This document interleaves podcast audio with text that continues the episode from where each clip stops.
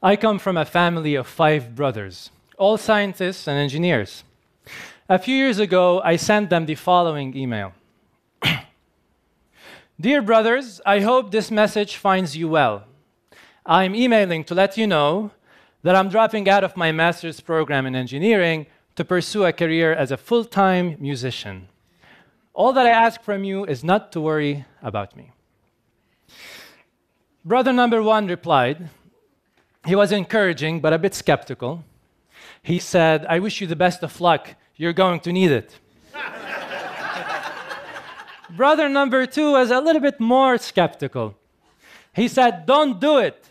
This will be the worst mistake of your life. Find a real career.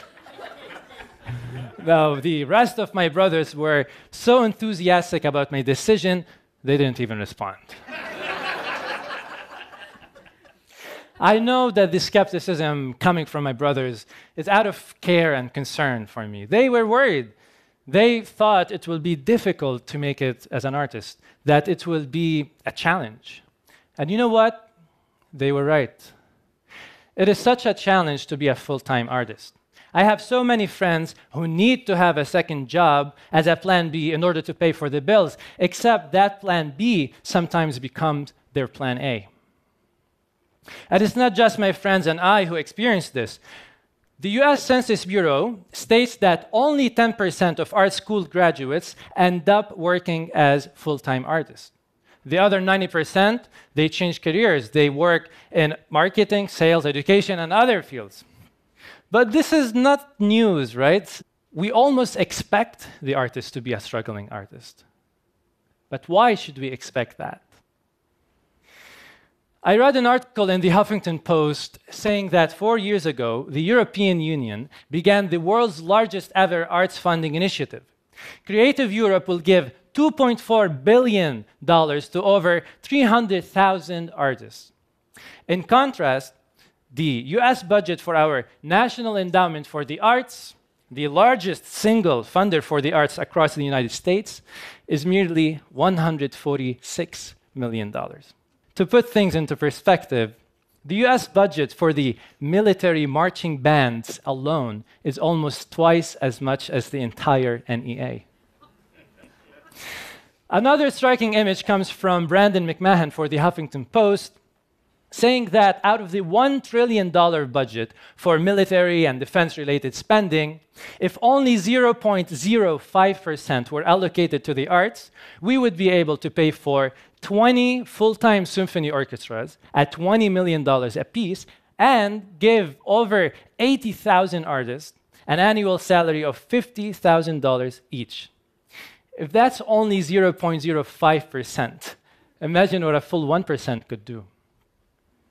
Now, I know we live in a capitalist society and profits matter a lot. So let's look at it from a financial angle, shall we? The US nonprofit arts industry generates more than $166 billion in economic activity. It employs 5.7 million people, and it returns $12.6 billion in tax revenue. But this is only a financial angle, right? We all know that the arts is way more than just an economic value.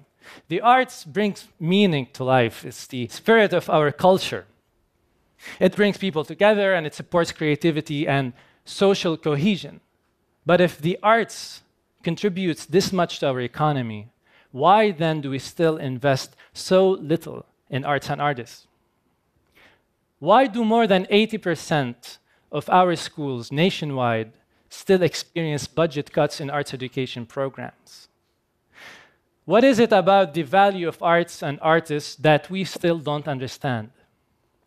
I believe the system is flawed and far from being fair, and I want to help change that. I want to live in a society where artists are more valued and have more cultural and financial support so they can focus on creating arts instead of being forced to drive Ubers or take corporate jobs they'd rather not have. There are other sources of income for artists, however.